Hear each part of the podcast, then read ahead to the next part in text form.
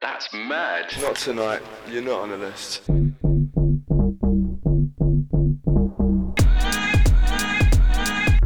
Hello, I'm Connor McLoone, and welcome to the You're Not on the List podcast produced for Rewind That Track. On this podcast, we interview, dive deep, and take a journey into the lives of those in the music industry.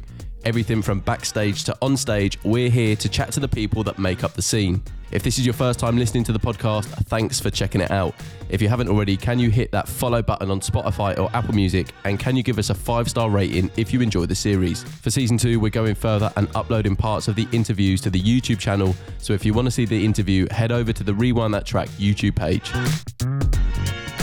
My guest this week is a label owner, event organizer, and DJ taking on the grime and bass music scene by storm, with releases hitting the iTunes top 20 and hours and hours putting on events and into publishing. He's someone you can learn a lot from. It's Tom Varney Smith from 140. During this episode, we discuss how much of a benefit understanding the business of the music scene can help a label. So I was like, right, let's let's put my business knowledge to good use. Let's. I started working on a business plan. How stressful running events can be for promoters. On the day at lunchtime, we did about Yeah. two 250 tickets, and I was shitting my pants, absolutely bricking them. and what impact getting mugged at a rave had on his journey. They were like the nicest muggers ever, but they were massive. So it was kind of like, well, if I disagree, I'm probably gonna. Yeah. Get in some spot of bother. I was in the rave. I was like, "Oh, do anyone Yeah. with any weed?" They were like, oh, "I'll meet you outside in 10. My guest this week is an event manager, label owner, DJ, and advocate of everything bass. He's got over six years of experience in the live music industry, has ran live streams. The label has seen releases hit the likes of the iTunes and Beatport charts, and his brand is currently midway through a UK tour of shows. It's 140. It's Tom Varney Smith. Good afternoon, fella. How are you? I'm not so bad. How are you? I'm good, mate. I'm very, very good. It's a Sunday evening. Um, this episode will be going out in two or three weeks' time. We're coming towards one of the things I'm noticing at the moment now. It's getting light again, which is lovely. It's getting light early doors. It's getting light around four, or five. Summer's on the way. It's going to be warm weather. Uh, I know we're both in the north, but there's the sun's been out in Manchester, which is uh, which is which is rare. But it's uh, it's making me feel good. Getting that vitamin D on you, it makes you feel a bit nicer, doesn't it?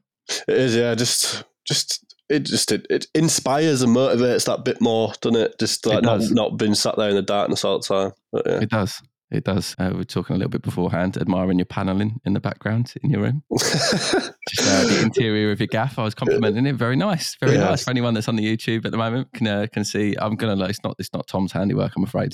no, shout, um, shout out our last surf. I, uh, I wouldn't have Yeah. a bloody clue. Yeah, she's, uh, she's done a solid job there. Like I said, mate, it's, it's a very, very nice interior. A very, very nice interior. We're also talking about like so. Full disclosure, I was thinking about people that I have on the podcast. Um, I'd say mm, sixty percent, seventy percent of the people I've had on, I've met before. Like I've met once or twice. It's getting it's getting less and less common now. Where obviously the podcast is getting little bit bigger and other people are coming onto it. But we've met we've met a couple of times. We were just saying there, uh, sort of through our sort of through our music career. Um, probably first time I had an interaction with you, and we'll get onto it later, was one of your first releases um, on the label all the way back in 2016, 15, 17. 17, was it? Yeah. Oh, okay, fair enough. Um, and yeah, it was sort of um, covered 140 there on the. Um, I mean, I'm, I'm not gonna lie, I've, I've unlisted those videos now on my YouTube channel just because uh, I, did, I just I wasn't really like. I'm looking back now, and I'm like, I would like to go back to that new sort of style stuff again. But um, but yeah, they, for anyone that's going to be listening to that and going, oh, I'm going to watch that video. Sorry, they're, they're they're gone for the moment. But um, and then we said about um. Two years later, came to uh, Huddersfield to uh, to see you do uh, the 140 live event that was a, basement. Also, shout out basement. We've had um had Jake on the podcast as well before. Um, very good venue, very good event, very good series that we'll get back into there later. That was the last time I met you, wasn't Yeah. When was that? Was that? I think that was March 2019. Yeah, must have been. Must have been. Coco as well had on the podcast as well. Performed at that, and uh, yeah, it was just, yeah, it was a really really sick event, and yeah, it's just enjoyable to go see like live grime and just see a lot of good DJs. Like there's a lot of people that have, have done fantastically. What was that? Two, three years ago now, wasn't it? Three years ago. Three there's a lot years, of yeah. people that have that have come on since then. Obviously, Coco's been doing bits. Uh, what were the DJs that were there? Was it Oblig there, or was it Uh, Jack that. It was Jack, that was there. Yeah, sick. And obviously doing fantastic bits at the moment, like always appearing on Keep Hush, always appearing on uh, is it Fire Radio as well. He's always like doing sets on and stuff and bits and pieces. Yeah, yeah, yeah. He's on he's on rinse a lot with jams and stuff. Yeah, think. yeah, yeah, Just as we said in the intro there, so there's a lot of a lot of titles there. You've got a lot of industry experience in lots of corners of the industry. We've got sort of like we said, they're DJ, label owner, event manager, put on events, done live streams, done lots and lots and lots of bits and pieces. People listening to this, like people know about 140 now. Like there's a you, you're putting out releases, you're putting on events. The brand's grown, the label's grown. But to take it all the way back to the start. What was sort of your introductions to music? Sort of what sort of lit the fire underneath you with sort of listening to music? What were you listening to around the house? What were sort of some of the first events that you were going to? Sort of first raves? Mine's a bit of a weird one, just because I don't really have any music background in my family. A lot of Yeah. people tend to have someone who always kind of, I don't know, someone played an instrument or someone always had certain a genre on around the house or ins- pushed them to sort of listen to stuff. Never really had that. Mine was all um, came from uh, where I grew up. Really, um, I had a couple of mates. Um, at the time in, in my local village where I lived, Hmm. who had like grime on their Nokias, like grime and Nice. garage, early Nokias. It- That's and good. it Not wasn't- 3310 because you couldn't put music on that, but we're It- talking like some wasn't- early coloured one. I can't remember. It had a silver back. It was like one of the nicest Nokias ever, and it was Yeah, yeah. loud, like really loud. Yeah, Um, I couldn't tell you what model it was. Back Yeah, yeah, pretty Yeah, much yeah. one of them. Yeah, um, and that was like 2006, 2007. So I would have been like year eight ish. Okay. And what are Um, we talking like live sets? Are we talking like what what tunes? No, it was there? just like um, early, like Lethal Bizzle, Fire Camp, um, nice. Wiley, uh, Dizzee Yeah. Rascal. Mm. That was pretty much all we were kind of exposed up here at that Yeah, time. Yeah. Um, and by I found that kind of like by 2009, 2010, so year 10, year 11, YouTube was massively prominent from that Mhm. in that two. Th- was it launched in 2007, I think it launched 2006. 2006? But by sort of 2009, 2010, it was it was massive. Like Mm. it was everywhere, and everything was documented across music. Everything was uploaded. All the Risky Roadz stuff made its way onto there, etc. Yeah. Um, and then by that time, most people knew in schools anyway at that time and knew what grime was. Um, I don't think there'd been any massive breakthrough in terms of mainstream radio, but everyone sort of knew who Skepta was and stuff like that. A lot of people. So that, and then it was like. I'll come back to this later of how it tied into why, why I ended up where I am now. But I was always really good at business. I was rubbish at everything, but I was really Hmm. good at business in school. I got A stars all the way through in business Nice. pretty much bunked everything else. Right. So yeah, I'll, I'll explain why that comes around in a bit. But and I met a mate. I think I was in about six time. It's about sixth form. I was uh, just to sell a bit of weed. Nothing like just like only like only like an ounce a week. Like fuck all in, in context. It was just sort of my mates out. Really, it paid for my own sort of smoking habits. Yeah. Um, and through that, I met a mate who is now. He's been my best mate for years, and uh, is my best man at my wedding next year. Nice. Um, and he was the one person I've met who's even more passionate about grime music than, than I am. Yeah. Like you can walk around with him, he's just a walking ad lib. He'll just spray bars from anyone over the last twenty years. Um, and from there, it was just, just listening to sets all the time from like 2010 onwards, like all So these the like time. Sidewinder ones, like old Sidewinder shows, or Some of them, yeah, but mostly Yeah, like my radio. our thing was more Logan Sama after hours yeah, uh, Kiss FM. That Yeah, was yeah. like just he had he was at that time he was the pinnacle of like live Mhm. sets for that for that era of grime. Um, Sidewind's a bit earlier and Old Rin sets are a bit earlier, Yeah. but I used to listen to that same way. But they were like what I used to spend and lock into every week and just rinse like absolutely rinse them all. Mm. Um, and then from there, obviously turning sort of eighteen, getting at a stage to ready to get going out and stuff. Obviously, first on the list for us was like Eskimo dance. I went to Mhm. two or three around the country, Leicester, um, London, which was sick experiences. Um, I think I went to a Lord of the Mics launch party, Lord of the Mics free when that came back. Got Nice. mu- got mugged. My brand new PSP phone, yeah. But I mean, What you did they know, what? They took your phone or your wallet or it's, uh, my f- I didn't even have any money on my wallet. I took my phone. when you say do you mean like uh I mean, I don't know, I'm comfortable if you're talking about this. You mean like you were pickpocketed, or you mean literally like knife out after the venue, like give us your phone, give us your wallet? they were like the nicest muggers ever, but they were massive. So it was kind of like, well, if I disagree, I'm probably going to Yeah. get in some spot of bother. But um, yeah, he was like seven foot. Man, they had a park. He was huge. I, I just wanted to get some weed. I was in the rave. I was like, "Oh, do anyone Yeah. with any weed?" They were like, "I'll meet you outside in 10. Boom, empty your pockets. So like, fuck's sake. So surely you didn't go back into the event. Um, we just didn't. Not you, sorry, I mean him. Like that's got to be the boldest mugger in the world. Like I'll meet you outside in ten, he's still having a good time, and then he's like, I don't know because this was quite late on. It was like two in the morning by this point, right, half two. Um, and yeah, he just after that we just didn't cross paths again. We didn't go back in the rave because obviously we didn't have any of his shit on us.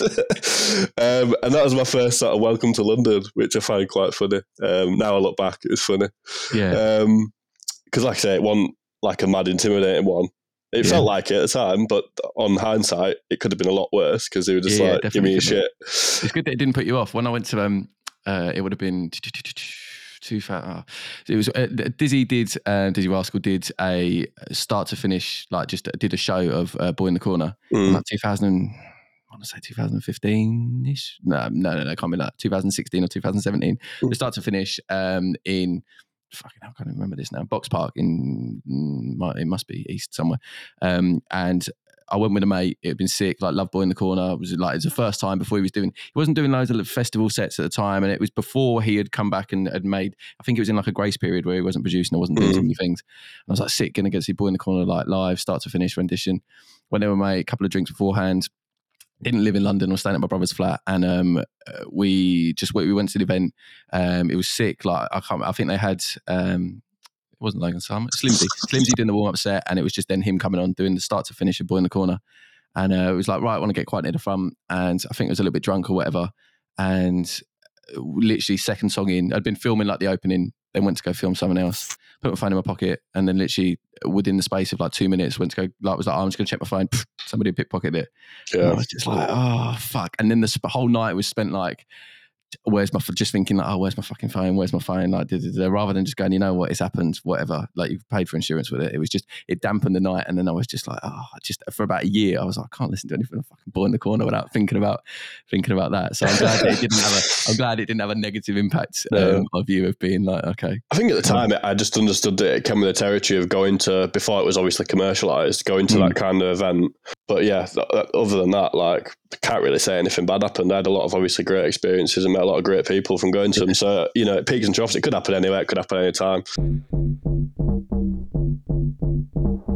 Interesting because talking about grime and talking about like sort of live events and stuff like that, it's the only uh, live event that you can listen to back on tape packs.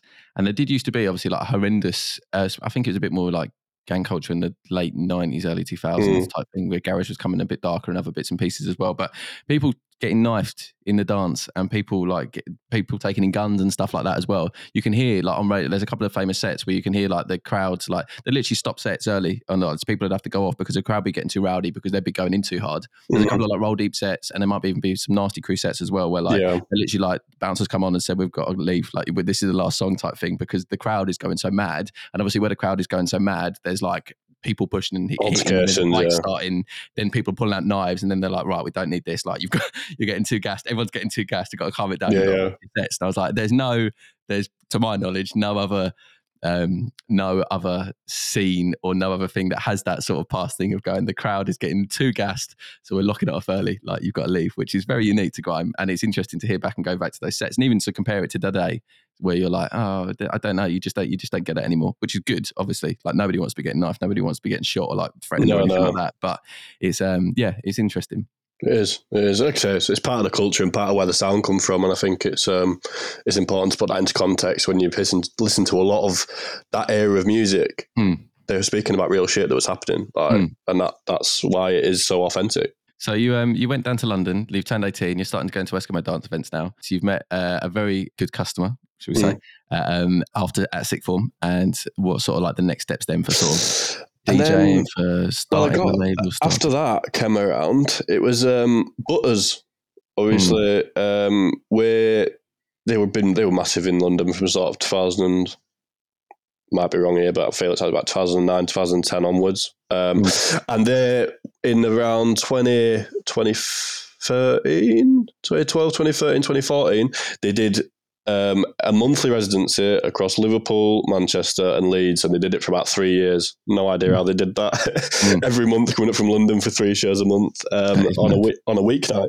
Yeah. So for people listening, Butterz is um a label by Eli- Elijah and Skilliam, isn't it? Yes, sorry. Yeah, so a um, brand and a label for Elijah and Skilliam. Um, I'd like to say grime, but it's not necessarily just grime. It's just like bass music as well, isn't it? Yeah, yeah, yeah. Very much sort of branched out. But they, at the time, they were just, they massively helped spread the sound up here Mm. um, in a live sort of um, a club s- scenario. Um, they were bringing up artists for, you know, they brought up novelists, they brought up Newham Generals, they brought up Murlo, they brought up Spooky, they brought up all these guys from London. We never really ever got up here, and it got in in Wire, which is one of the most like iconic clubs for sort of underground dance music just because of the if you've been you'll know it's just like a dungeon but it's quite modern as well and it's just it just holds an atmosphere like no other venue I've been to because it's quite a low like a really low roof as well. Um, and just from from the traction they gained over that like some of the best nights of my life at that time like unbelievable. Just uh, we've been so raw at the time as well. It was before the before phones came it was before instagram and stories were a thing. So everything was just so in the moment as well, um, which is why I remember it so fondly. I think some of the most when you can highlight a single moment and think that was actually like insane. Mm. There was so many of them moments where you could just pinpoint, and I think that was kind of the massive like open opening to to there been a culture of it in Leeds then. Yeah. Um, and that, we- like I say, we could go every month on a Tuesday night for, for three years. Like a number of times I walked into work on Wednesday morning, still pissed. but it was worth it. It was so worth it. Some of the best nights ever. Um, and What do you uh, reckon? It, uh, you might. I don't. Do you know? Do you know Elijah Oskillian well, or do, I do, yeah. It's, it's, Yeah. it's he's always been from that. He's always been my idol and everything I look up to because of the business side of things as well. Mm. Um, and it just came from sort of you know he'd sort of recognise certain faces from coming through the doors every month, um, Yeah. and then obviously skipping forward a bit here, but it kind of came full circle in 2019. I got to go back to back with him at, at a Butterz event in um, at Freedom Mills in Leeds. I can't remember how it came about. Now it was quite Yeah. a last minute shout. I think they were a DJ short. what was it like? Was it a good set? Uh, yeah, it was. Um, I still, I was still, I think I was just in in awe of that it was happening. Like I was still just kind of like I kept like just looking at him like it, like that, but like fuck, hell, it's actually happening. Like, is it, Yeah. my tune? Your tune? I'm losing tracks. I'm just like that. Like oh shit, this is actually happening.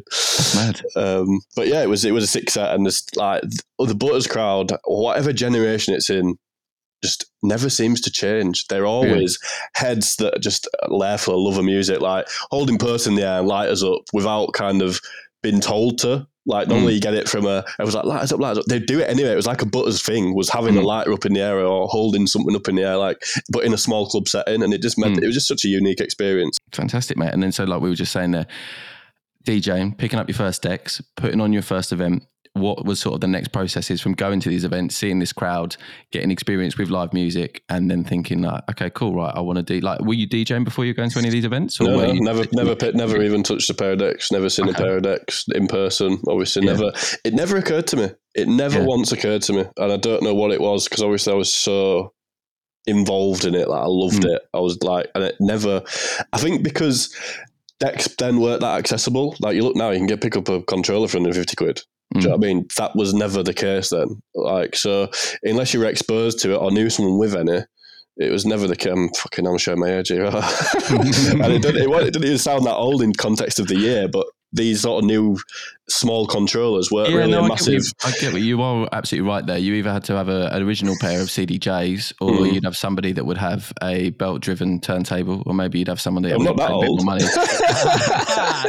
you know what I mean, though. Like, Yeah, um, like a couple of my mates, um, like I said, not I didn't really know them that well. Mm. Um, but if I was at a house party, I'd been invited to whatever. They, they were like always had like Pioneer uh, CDJ one thousands, which were the Mm. CD decks. Mm. They were the kind of only things that were really like accessible. I think two thousands had just come out then, the first Mm. two thousands, but they, obviously they were like stupid money. No one had them. yeah, They were only clubs really had them. Um, so yeah, I only really saw set my eyes on decks in person once or twice. You know, outside a club setting. Um, Yeah. And even then, it was just like it was at a house party where a few like there was obviously sort of were 40, 50 people there, and I'm not. It wasn't my kind of music, so I wasn't there jamming around the decks like yeah, into it. So yeah, it just never never once occurred to me. Um, and then I went through uh, a breakup uh, with a long time relationship I'd been in about five years. Hmm. Um, and at that point, I just didn't know what to do myself. Like at, at that point, I didn't have a hobby as such. Hmm. Besides, I mean, you know, I'm not. I'm not going to say play an Xbox. Like I didn't have a thing that I loved that I needed Yeah. in my life to sort of give my per- give myself purpose. yeah, Um, so it was that was very much the finding of what what what I was and what I wanted to do in my life. I think, um, and it was when I was at work um, and my boss just was like consoling me a bit, and she was like, "Why don't you? You need to get your head stuck into something, take your mind off it. Why don't you buy a pair of decks?" And I was like. Hmm. All right. I'll buy a pair of decks. Got the next new Numark Mixtrack. Right. Yeah. Yeah, yeah, that's, uh, and that was That should be sponsored. I should be sponsored by. Uh, it just gets bigger and bigger and bigger. Uh, and then, so sort of, what was the uh, what was the next steps with um, um from a DJing perspective, where you sort of like obviously because you go under the under the uh, alias, not alias, you go under the name Locked LOC KT, didn't you? So Yeah. what was it sort of like now? Where you're like, right, I'm going to get a bit of a brand going. I'm going to start packaging this up and sort of playing out. Yeah, one of my good mates at the time, um, Josh Milgate, he did. He was a graphic designer. He was doing stuff for pretty crazy. Just a local lad who were doing sort of artworks for Bloody Soldier Boy and people like that. They just like from seeing his work on Twitter and Instagram was crazy. Yeah. Um, but just a little lad from Yorkshire. Um, but yeah, he, he was a, a sick designer, like really sick, and he just helped me put together some basic concepts, like just as a mate.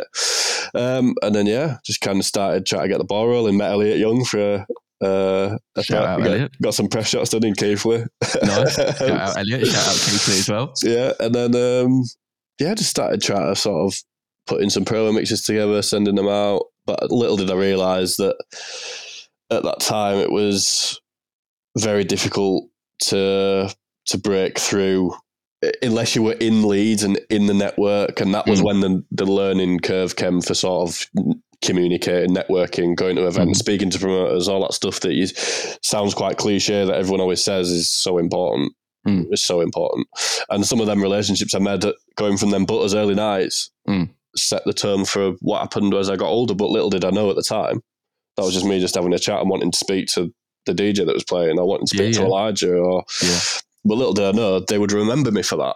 Within that, after that year when I'd upgraded my decks, I um, I was just hungry for more. I just wanted the ne- the, a ne- the next thing. Um, and with that, Butterz had just stopped. They'd taken a break. They'd done their 3 Mhm. years. They'd announced that they were just gonna, don't know, have a bit of a break. I think. Mhm. And I was a bit lost because then my fix for the stuff that I was loving, I couldn't get anymore. Mm. Um, so I was like, right, let's let's put my business knowledge to good use. Let's. I started working on a business plan because I started. It started out just thinking of lineup ideas, and I was like, why don't I actually build this into like trying to have a crack at putting together a plan for an event?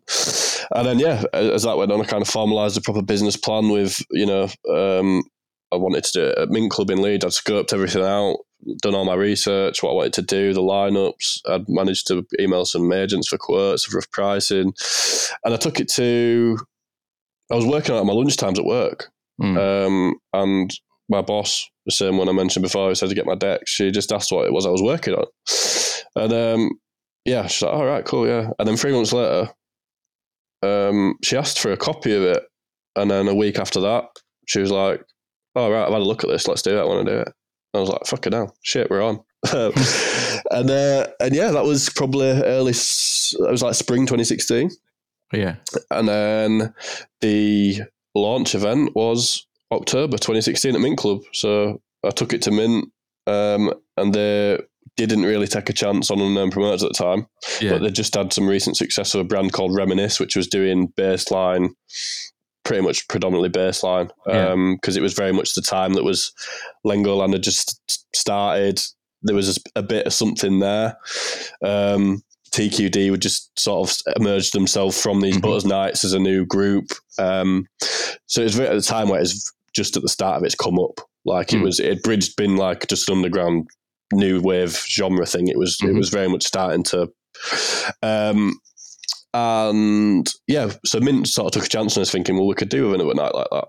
Um, and they'd seen that I'd obviously put together a business plan, which I don't think they'd probably ever had from another Yeah. Yeah. yeah. 22, It's, uh, it's- 23 year old. Yeah, uh, yeah, there won't normally uh, just I know a couple of promoters and people and bits and pieces like that. That is probably stand out, which is good. Where they're like, okay, this guy knows sort of what he's doing, what the plan is, what's uh, what's he's, he's a lot more structured and organised. Which from a business perspective, obviously they think, okay, so he's not just going to fucking trash the place, or probably not going to spend like get two people through the door. I'm assuming you got more than two people for the first event. We did, yeah. Otherwise it ruins. otherwise it ruins that there. But, um, but you didn't smash up the place, which is good. So yeah, I think having a business plan and coming to them with that, were they're probably like, "Fucking hell, yeah, um, sick, yeah, okay, cool." So they took that on then straight away, like as a thing. Yeah, um, and we had our launch. They helped me. He, he helped uh, big up Foz. Uh, uh, I mean, he me, still the bookings manager today for Newest Newsome in the Park and all sorts. Mm. Um, he helped me learn the ropes a lot. He gave me a lot of um, you know, when I was pranging about 10 page contracts that I'd never set eyes on before, I was like, oh yeah. shit, you've got to do this, this, and this. And he was like, mate, a lot of it's just formalities. Like, it yeah. never, they're never going to take you to court for anything, or, you know, worst case scenario, they'll just hound you for money if they get cancelled and they, they don't get paid. Like, mm. you need to stop stressing about all these clauses and force majeure and all this shit. Mm. And, um, yeah, that was kind of my first entrance into it, really. And uh, yeah, we did. The, we, we put the night on, um, to my disbelief, we did about we did about 580 and it's only a five on your first event on the first event that's mad and it was only a 550 cap uh, on the day at lunchtime we did about yeah. two, 250 tickets and i was shitting my pants absolutely bricking them I was thinking we're going to lose. We'd gone on quite all in with a lineup. Yeah. We'd spent about. who's on the first lineup? It was Cause and Effect, Skeps, okay. Skepsis, sick. and Champion. Oh, sick first lineup. Yeah, we, yeah. we paid Skepsis 200 quid that night. That shows you where we. That shows you at the at the time it was like that. I've never had. That was very eye opening. That twenty four mm. hours from of stress. the full promoter experience. Yeah, yeah. From having that kind of just knowing that I needed to impress Mint to be back again, knowing yeah. that I had someone else's money on the line, no so going through that time. So you're at lunchtime. You're thinking, right? I've not sold enough tickets here to break even. Yeah. Fuck, we're losing money on the first event. This, I need to pay these people. I need to pay this. I'm going to have to say to the investor, like, oh shit, we've I've lost a bit of money here, type mm. thing. And then what was it? Was it um because this might just be useful for people that are thinking about putting on events, or this might be there. Was it just more people turned up on the door than what you thought, and other people mates, or did you do this last minute push of socials, selling bits, like trying to push out and be like, we got this event here, we got this stuff tonight. I mean, pushing we were pushing pretty hard. So we we built I'd built a team of reps in the mm-hmm. lead up to it that have just you know put out a post on Facebook, you mm-hmm. know, looking for reps can offer you you know event experience, etc., etc.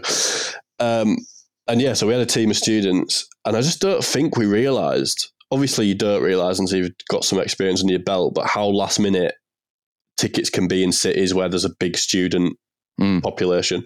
So I'd, there was there was engagement, but not ever anything that we thought. You know, obviously as a, a new brand with a new set of socials, you're not going to get 200, 300 likes. So you're like, oh, this is this is massive. The, you know, you don't have the KPIs to rely on for previous events. Yeah. Um, so yeah, it was. Uh, it, it, I think we just didn't realize how widely spread it had actually been spoken about in person between students and things like that. And then I got to about three o'clock and I was just refreshing the ticket link and it was just flying. I was like, what the fuck Sick. is going on? Bear in mind, I still had no idea what to do on the night because I've never put on a night before. Yeah. um, so uh, it was just the whole day was just a learning curve from start to finish. And I just was like, even on the night, I think we'd still only got 450 and we did 120 people on the door. That's unheard of. I, yeah. never, I never once did that again after that night. Never. Yeah, yeah. Not even close. I think we'd never after that. I don't think we ever put more than sixty in on the door. Fifty. Yeah. So I doubled it, and I, I just couldn't believe it. And then I had a moment where I was just stood behind the deck, and like I say, it's very much time still. Stories still were a massive thing, and I just looked out, and the whole place were going fucking bananas. And I was mm. like, fucking done it. I, f- I fucking done it. I could not believe it. Like, bear in mind, I didn't have no student network. I didn't go to uni in Leeds. Mm-hmm. And I just, just felt like I just got together a few fucking student reps put together a plan, put together a lineup, promoted it on socials, mm. and we'd fucking sold out Mint Club, which was like one of the biggest sort of brands yeah, in the country. Um, and yeah, that kind of set the set the foundations of everyone. Everyone was happy as fuck. You know, let's let's carry on, let's crack on, let's go again. And uh, yeah, it's quite awakening after that. I, I, it kind of crossed path with some of the other questions because of the timeline of stuff. But no, uh, that's all right, mate. We can just go. We have, we'll just go through it naturally. So, what? Just I was going to ask then. So, you put on your first event, 2016.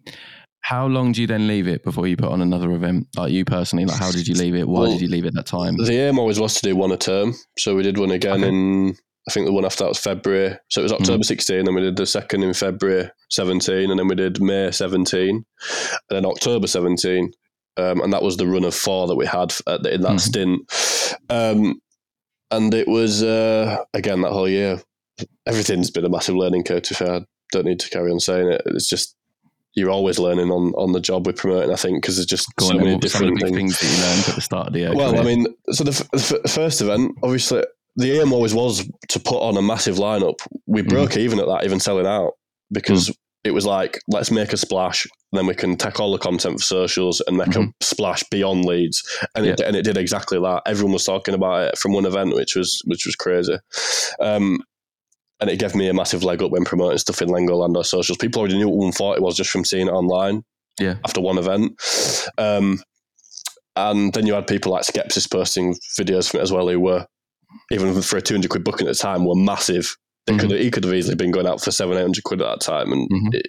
it, it on the verge of breaking through.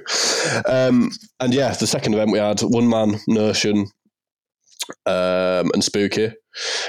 And that was the night I referred to when I spoke to you earlier. Um, the same night, Detonate had sold out Chase and Status. I can't remember who else on the lineup. It was probably one of the biggest D&B night lineups we've ever had in Leeds. yeah, Um, and TQD had sold out Mission down the road, which was about a thousand caps. So but that was like four, three and a half thousand of our target market there gone. Um, a lot of them students because Detonate. Um, And one man wasn't kind of the, you know, he wasn't bassline. He wasn't the, the pull that bassline and drum and bass had. So Mhm. directly competing with two of the biggest bassline Yeah, and it's drum and gonna be an bass. uphill struggle. Yeah, Yeah, so we lost like it was like like I said, one step forward, two step back. So we lost about three and a half, four grand on that night, and we put about on that one night alone. yeah, and we still managed to. That was like we were like hundred tickets at lunchtime, and we still Mhm. managed to. I worked my ass off that day. Still managed to put like 230, 240 in. So it was still Yeah. our, it was still our full, still Yeah. a good night, and we still kind of had the media team in there. We still paid Elliot. We still had um, Dan Watson, who was like he went on to do stuff for IB for Rocks and stuff. He was Mhm. like the best. So we we we paid big in the early events to to carry on making that splash, if you Mhm. like, regardless of Keep momentum going, Yeah. keep the social presence there. Um, so stuff going forward. with that media, we still it still looked like a, a really sick night. Yeah. Um, so yeah, then we went on to number three, Holy Goof in May. Holy Goof was, I think he just released that Skepta bootleg, Mhm. and it was he was the the name on everyone's tongue. Um, Mm. And I think we only paid a we paid a grand for him about six months before that, and he's probably he probably doubled in that time. and we did yeah. um, put him Slimzee, Killa P, um, and who else was on that? Darkzy. Yeah. And we You're getting a good mixture there, aren't you? Of like you said, 140 covering the bass down there, not necessarily just having sort of one genre within there, doing multi genre. So you got grime, bass line, um, yeah, just sort of like that covering that basis there. Yeah, well, that was that was the whole kind of concept for 140. After Butterz left, it was creating a multi-genre night that was branded that way. yeah, Um, and we always shouted about, you know, on the in the promo, you know, there's Yeah. grime, it's grime. But for people who didn't know the the act or whatever, um, and in the end, that's what ended up feeding the color coding for the label later on. I won't go into that yet. Um, but yeah, that was the concept for it. It was just branded in a way that you knew what you were going to get. Um, and yeah, so we did really good. That we that one sold out in the afternoon of the Friday of the, on the day. So that so that was our first advance sellout. Um, a massive night that had a massive buzz around it afterwards. Um, and then again, one step forward, two steps back, we did Preditah and we clashed with Detonate again. Pretty sure it was another Chase and Status show. So twice in a year. The only two dates we clashed on both of them. And we again we lost another another four grand on that one. So like yeah, yeah it um uh, broke even, lost, broke even, lost sort of. Yeah, and that yeah, I can't ever put into words that going into an event where you know you know you've lost a lot of money and you know you've just Yeah. got to put face on. Everyone's coming up to you, sort of bigging you up or saying the night's sick or whatever, and you're just like, yeah. Just like, yeah, yeah, like, behind yeah, so eyes, if, like, yeah. yeah, stick. Cheers, Oh, yeah, you're a yeah. And you're just It's like- like, fuck. That's got to be stressful, man. That's got to be stressful because I, I think a lot of people won't even necessarily think about that. Um, they won't even think about not being able to sell enough tickets to break even, and they won't think necessarily like they'll see you there and they'll see you at the event, and they'll probably see it, like you said, they'll see it popping off. They'll go like they'll they'll base your they'll base that on what the energy is like in the room, wouldn't they? Like, the Yeah. nobody's dancing, no one doing anything. But if the crowd's popping off and there's good energy and there's people playing and they're playing sick music, then they just think sick. What a sick night. What a Yeah. success. And they won't necessarily think about the other side where they're like, oh, okay, well, I don't, because they don't necessarily know how much artists cost to book or they don't know what the deal is with like the venue, whether it's like tickets or bar sales or anything like that. It's just like, yeah, there's that whole other side that mm, you're not necessarily having to take into consideration. Where you um, where we talked about the first set of events there, the first four, and we noticed, uh, and you mentioned about sort of uh, other um, events being on at the same time, which can impact the success of your event. And if Yeah. it's similar similar at that time, then obviously that will have an uh, impact. You can't necessarily control that because obviously they're putting on those events and stuff like that. But I assume from that you learned like, okay, cool, these other events that go on at the exact same day are going to have a massive impact if it's sort of similar interest and similar bits and pieces like that. So you Yeah. learned that from those first four events. What have you learned from running the label side of things? And I know that's quite a big question, but like, what have you sort of taken away, or what have you like learned from whether it's releases or whether it's sort of like number of releases a year? I think I was quite blessed with always thinking strategically before I knew I was doing it. Okay. And I think with that, there's all these little things. Like without these little things I've mentioned, the label wouldn't be where it is today. So I think that organic growth is important as well. Thinking about not forcing things. You know, like I say, if I would have just started to run before I could walk, I probably would have fallen off a cliff. Hmm. Right? Or if What do just you mean there? So do you mean like, oh, I'm not going to try and o- over achieve, like, oh, get too many releases out? Is that what you mean by like running before you can walk? Like, so I'm not going to try get a release out a month. It's like I'm going to. No, no, not even that. I think we we've always worked to release a month, but um, that is a good. I wouldn't have said that, but that is actually a really good point because you do see some labels that put out too much. It's just it's not giving the each release room to breathe and room to promote it because you're already moving on to the next one. So that is a massive point, but more just um, everything like the learning experience can't be boom. It's got to it's got to be gradual to implement these things. I think, like I say, the label came around organically. It wasn't me. It was like, oh, what can we do next? It wasn't at the start. Right, I'm going to do bang bang. I'm going to do label. I'm going to do events. I'm going to do. It had to come in its time. If Yeah. that makes sense, and it, it was just a, an arm added on. Um, Yeah. And I've always kind of worked like that. You, just working organically, things you- I don't know, swing around things. You get exposed to stuff where you think, oh, that might be an idea. Yeah. Whereas if you go into something, the second you've set eyes on it or hear about it or want to know what it is or to do it yourself, you've not spent that time learning about what it is first or how it works. What I was going to follow on from that is, um, well, two questions. Number one, what's more stressful, running events or running a label? Events, Yeah. Hundred thousand percent. You Yeah. don't have that. The reason why I decided to take a break in 2018 after that run of shows, I needed to realize what I wanted again. And it, it sounds mad having only done it in that 18 months, but that 18 months took my hair away for a start. Like, I know, like, I just, it was so, and, it, and, and within that one, been so hungry for something, came, Yeah. came with uh, young mind and comparing things on social media and, you know, why is that event doing better than this? Why is, you know, questioning everything and wondering why stuff ain't getting the engagement that you want because you want it so bad.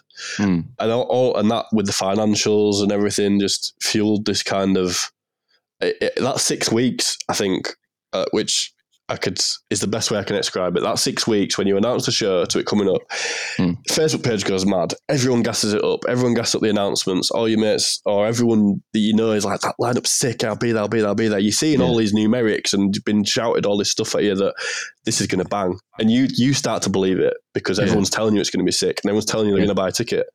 Yeah. Or you can see the numbers. You can, some event pages, they used to do one and a half, two thousand on Facebook and you'd be like, yeah, we'll sell out easy. Yeah. And then, it, and then it, yeah, and then it comes around, and that final week is like I can't ever describe it. It, you know, if you've got if you've got five, six, seven grand of whether it's your money or someone else's money on the line, that Mm. you just you don't know. You just don't This just comes through like where people are saying that, oh, I'll buy tickets, I'll go. And obviously they just haven't bought a ticket. Or Yeah, and you, you're waiting for it to. You're waiting for that number to start moving more than three or four a day. You're waiting for it Yeah. to start going, and it just and sometimes it just never happened. You like Yeah. obviously it did to an extent because you're not just going to have fifty. You, we've never had just fifty people in, but in terms of scaling for to a six hundred sellout and it only doing two hundred, You know that it's that that three days you were just waiting and waiting and waiting and waiting, and then that Wednesday Thursday comes around and it doesn't move, and you're just like, I'm fucked. I'm so fucked. What am I gonna do? So it's, it's that is yeah. So the stress of that having repeated, like having repeated that a few times, But- it's just like And then the event comes, and you you, you go into it being let down because you know it's on paper, you know it's already failed yeah, on paper. It doesn't matter. It, the, I look back now and think it's great because they were gas and they helped Yeah. create the hype around the brand that it did that helped it carry on.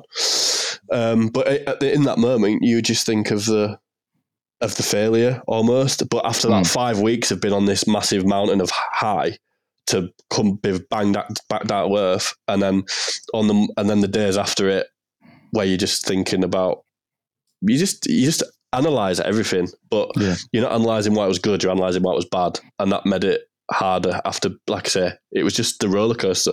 yeah, the ups and downs, Um, the peaks uh, and yeah. troughs was difficult for you to carry on doing. And like you said, if you are on such a high and then that comes down, obviously the low is so much lower because you're like, oh god, so it. And when yeah. I was so hungry for it as well, it makes it that much harder. yeah, It made it like to take mentally. So I needed to. Yeah, I needed to. At that time, I, I said to myself, I need to reassess what I want. Can I carry Yeah. on doing this? Because if I feel like this after eighteen months, it's not sustainable. But there was a second when I was going to ask before. I said, "What's more stressful, running the music label or running events?" And we said about um, running events. What I was going to say, and you, you can feel free to answer this or not. It's, it's up to you. what um, what makes more money, running events or running a music label?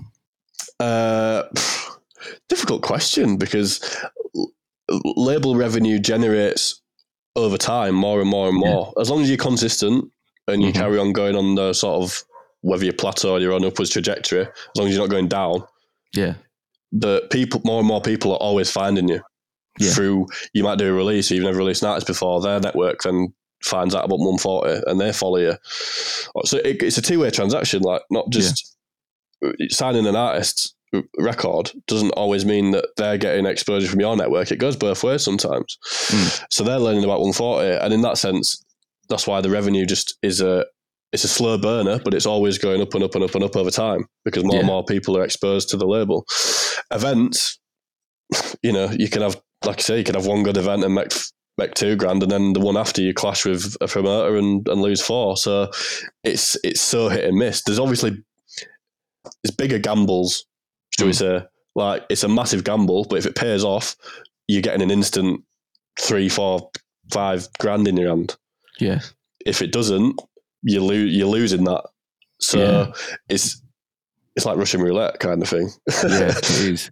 It was. I mean, on paper, like I suppose some people might go, "Well, why didn't you just not do events then?" But then I suppose, obviously, the amount of, like you said, content that you get for socials, the amount that it does for the label, the amount it does for the brand, and also if, if you are having a good event, like you said, it is sick and it's wicked. But um, yeah, so I don't think you can necessarily have mm, too many na- labels that aren't necessarily. I'm trying to think over the top of my head at the moment. I mean, I'm sure there's loads out there, but I'm sort of thinking like quite big established labels that wouldn't put on events or wouldn't put on bits and pieces. I suppose it's part and parcel, really, isn't it? Of like the industry. It and is. It's. I mean, music's meant to be heard in live Yeah. in live spaces. Like for me personally, it's not. Don't get me wrong. We all love streaming and listen to it in our own four walls, but like you, the reason why I got into these genres, it, grime specifically. The reason I latched onto grime at such a young age is because of that energy that came with a live set. It was the hmm. live set aspects. It was the live performance. It was uh, it was radio. It wasn't me listening to Power 2004 and repeat hundred times. Do you know what I mean? It, it came from that live energy, and that's what has always. I think that's probably what made me. What why events appealed to me after Butterz Yeah. because it was seeing it firsthand. I wanted to do that. I wanted to take my love of grime, and then what I'd built then with the genres, or what I was wanting to build with the other genres that I liked, and putting that in place and and making it happen. from running events, um, and obviously you've got experience running events, running events around the country, um, running events with different genres in it as well, and at different nightclubs and with different scales of people on the lineups. Um, what's one piece of advice you would give to somebody that is thinking about starting a new event series or starting a brand to put events on? Maybe they're like starting their first event, and you think, okay, I wish I'd knew this right back at the start because it would have been handy. It's hard to put one, give one thing because there's. We can give a couple. You can give a couple if you haven't got to pick it down to Um, one necessarily. If you've got two, three, or four. um, being original is is definitely definitely makes a massive impact because if you're doing something that everyone else is doing, then how are you doing it differently? You, you can't really. Mm. There's only so many factors that that you can change about a night. Like for example, like I said, putting a deck in the middle of the room. But a lot of venues wouldn't let you do that Mm. because they're probably scared that their equipment will get fucked or something will get fucked or Mm. they don't know you that well or it's just it's just something that's not really done. They don't want Yeah. to change in around the settings of the venue. Like no one else gets to do it, so why should you? Yeah. So, or you know, when I come back to like the label side, uh, color coding the the brand so that it was affiliated to different genres rather than just being churning out artist EPs. These Mm. things that make you different are really important to to give you that leg up. Um, otherwise, it's hard to get that lon- longevity if you're just doing what everyone else is doing. I think. Yeah. Um, I think being available is massive. Like I must have 50, 60 different conversations on my phone every day on messages. Yeah. That that networking all the time.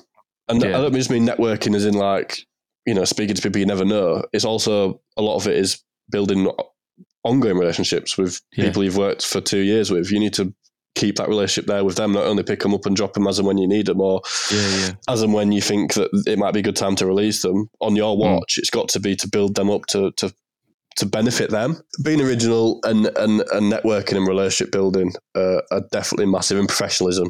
If you're not Yeah. professional, then you're not going to get very far because you just you kind of already hit your ceiling before you get too far. Yeah, there are a lot of egos uh, in the in there are a lot of egos in the music industry, uh, which actually brings us quite nicely onto the next thing that I was going to talk about. Um, you, like you haven't got to drop names here, and we haven't really got to speak about anyone um, as an individual, but we have had people on the podcast talk about certain job roles before in the industry, and sort of some people that are really great to work with, and some people that give a sort of a certain job aspect or a job uh, a bad name or a bad rep. As someone that's put on events, and as someone that's worked with artists and worked with people booking agents and stuff like that, and as, as people on the label, but more towards the event side.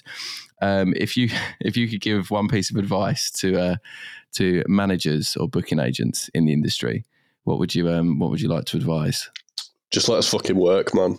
just let us put stuff together and just let it happen. Um, like with anything, teamwork makes a dream work. And again, it Yeah. sounds cliche as fuck, but if not everyone's on the same page with something, you just see sort of segments in stuff. You don't. If people look at Grimes, a perfect example. Look at what happened when they all started working together, and then where it got Yeah. to. It broke through on an unimaginable scale. Like, Yeah. and that's what happens when people work together. Yeah. And like, I mean, like Elijah put a viral tweet up probably a couple months ago about headline billing. It was like some sometimes your favorite you don't see your favorite artist on the same lineup because they argue about where they should be on a JPEG that gets posted to the internet. Very good. I didn't see that tweet, but that's very good. um, and it was Very just good. like That's funny because I reckon obviously he would have had. Well, I'm sure you probably know who he's talking about there. Um, but yeah, there's somebody probably saw that tweet and was like, "That's about me." Well, That's it- someone's it- agent it- or someone's manager that has been like, "Oh, that's about me and me arguing, saying that I want this artist to be higher." that's why I love what Elijah's kind of doing with his yellow square stuff now is because he, he's always making people think, and that's not just that's not just anyone. That's professionals. He's making the internal industry think about what they're doing. Um, but he won't call anyone out on it. It was just like it was just him Yeah. speaking his mind on Twitter, like, and it wasn't. He didn't direct it at anyone or indirect anyone. I don't think they're doing many shows or anything really. It was more just. Um, just problem areas in in the industry that we could make better, like, and we could make more sick things happen if these certain obstacles were in the way, or people had different mindsets towards stuff. Because, like, and he said this in the thread of the tweets. What what whoever's buying a ticket to that event thinking, oh well, he's not on that place on the lineup, so. Uh, do you know what I mean? No one thinks like that. It's only Genuinely, nobody does at all. When you think about that, if you don't work in the music industry or if you don't work in the business, if you're not putting on that event, nobody has ever gone, Well, I really like this artist, but um, they're actually third, so I'm not going to bother buying a ticket. they go like sick. Okay. Number one, most people would, if you don't work in the music industry, they'll know sort of the headline slot is like a headline, but that's it. They Yeah. won't know anything else below that. So they're not even looking, going, Wonder where they are, wonder where they is. That's why also, like, so many people now obviously do alphabetical listings, and but then obviously some people still cook off about that. So it's like, yeah, you're so right. Nobody's ever looked at a lineup and gone, they're too far down. I love them, but I'm not watching them. I understand that it's it's a growth, it's a it's a it's a getting bigger thing as an artist. I understand that, and with coming on, being at the top of certain lineups gets you noticed by bigger your warehouse projects. You're worried about Emery's. That that's just how the scene works. But in terms of like, if you've got if you're trying to book two names right that are sort of, I don't know, around that two grand booking fee area, one and a half grand, they're big names. They're headliner names for a small, you know, six five six hundred cap event, right? Yeah. They're both getting paid. So why? Uh, and they're both big artists. So you, one's going to be first and one's going to be second. You're both at the top. That is the top of Yeah. the flyer. Why does it matter who's first and who's second? Mm. It doesn't. It really doesn't. And it's and people like agents are turning shows away because of that. Like, oh well, if he's not going to be top of the bill and main headliner, I can't take this show. So you're going to turn away a grand and a half, lose getting that artist giving some mad exposure from content and whatever might come from that event and a six set and engaging with four or five hundred people in a club night. You're Yeah. going to take that away because they're not top of a flyer. Yeah. And instead, and now we can't do that lineup. It's mental. where we were just talking about everything that has opened over the last six years now, with events and music and labels and, and running everything, and where we said before about before the before the um just what we were talking a little bit about like peaks and troughs and and always necessarily like you achieve something and then like the the goalpost moves and you're like achieve something else and then you're like okay the goalpost moved now and it's moved sort of over. What do you class as sort of like a win nowadays? Um, I mean, I'm I'm 28 next month, so with that has come in that six year span has come maturity and a lot Hmm. more sort of I don't know. Just feel like older now, like wiser, and with that comes you appreciate the smaller things as well. It's easy to it's easy to get forget that when you get wrapped up in a, a mental week of you know working night and day. But when you sit and Mm. have these conversations, you, you you often or you see something nice or someone thanks you for something, you think, yeah, that that that was a win because you've you've, Yeah. you've someone's personally thanked you for your role in what you've helped Yeah. with or um, but if you're talking big achievements obviously the the bigger you, the bigger you get the harder to come by because that next thing becomes even harder and harder to reach Yeah. um, but for example I don't know. The first one, and it was much needed because I've been busting my balls for a while now for the, last six months. I don't feel like I've had anything massive happen where I'm like, wow, you know, like at the levels to this when you got Champions League and stuff like that. That was like Yeah. a a massive thing, and I don't feel like I've had anything since then that has been like a massive thing. Yeah. Um, but I got an email on one one night this week, Wednesday, I think it was, um, inviting me to speak at the AVA festival in Printworks, Sick. which for me is incredible because I've never never done public speaking really. I've, Yeah. I've spoken at my local college as far as, Yeah, as it's yeah, gone. So to get uh, and the lineup there is like you know Carl Cox, the director of Hospital Records, to be speaking on the same stage as some of these people when I'm just a, a lad from up north and an underground record label is is surreal. That's sick Surreal. because it's obviously another string, like I said, it's another output there. Um, being yeah, being asked asked to talk at an industry event, Yeah, um, just means that obviously the people that are running the event and looking after it respect you, respect everything that you're doing, can see that you've done fantastic bits, um, and then it's just yeah, sort of like another another just fantastic bit of recognition there from from like you said, not even necessarily people that are just going to events or people that buy tickets or Yeah. raving or stuff like that. This is people that work in the industry and work in the scene.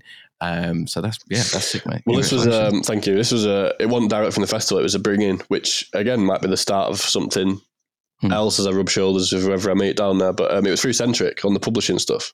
Okay. Um, we signed our deal with them at the end of last year, um, and they're basically doing a panel on sort of publishing and the commercialization of music. Um, And they work for a lot of underground art, artists from I don't know from Coco right up to uh, Unknown T. They have on their roster. Um, so yeah, I'll be speaking with them about the publishing. So I don't think that I'm personally recognised at industry level, probably outside our own scenes. Mm.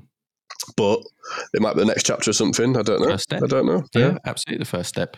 Uh, mate, it's been an absolute pleasure to chat to you today. It's great to get on because, like I said, I have known you for a time and I've seen 140 and supported it and done bits and pieces with it, been to the events, seen the shows. Um, but it's also sick to see behind the curtain and see the label, see the label side of things, how they're running, see the event side of things, how they're running. Because, like I said, if, if you do just look at it from the outside, um, you don't necessarily take into consideration everything that goes into running a, uh, an event and everything that goes to running a label. And so some of the advice that you've given as well um, from both of those things um, is great insight to have. Um, and yeah, mate, it's been an absolute uh, pleasure to chat to you, Stan.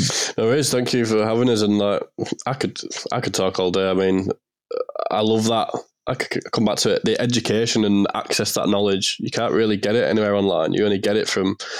That's the great thing about podcasts, I think, is it's opening Yeah. up a lot more of them conversations and a lot more places where you can learn of how your favorite label or your favorite artist or whatever, what what their journey has been like behind what you've seen online, the Yeah. the key things that have happened in their career that have taken them to the next level, or the key strategies they've implemented which have helped grow.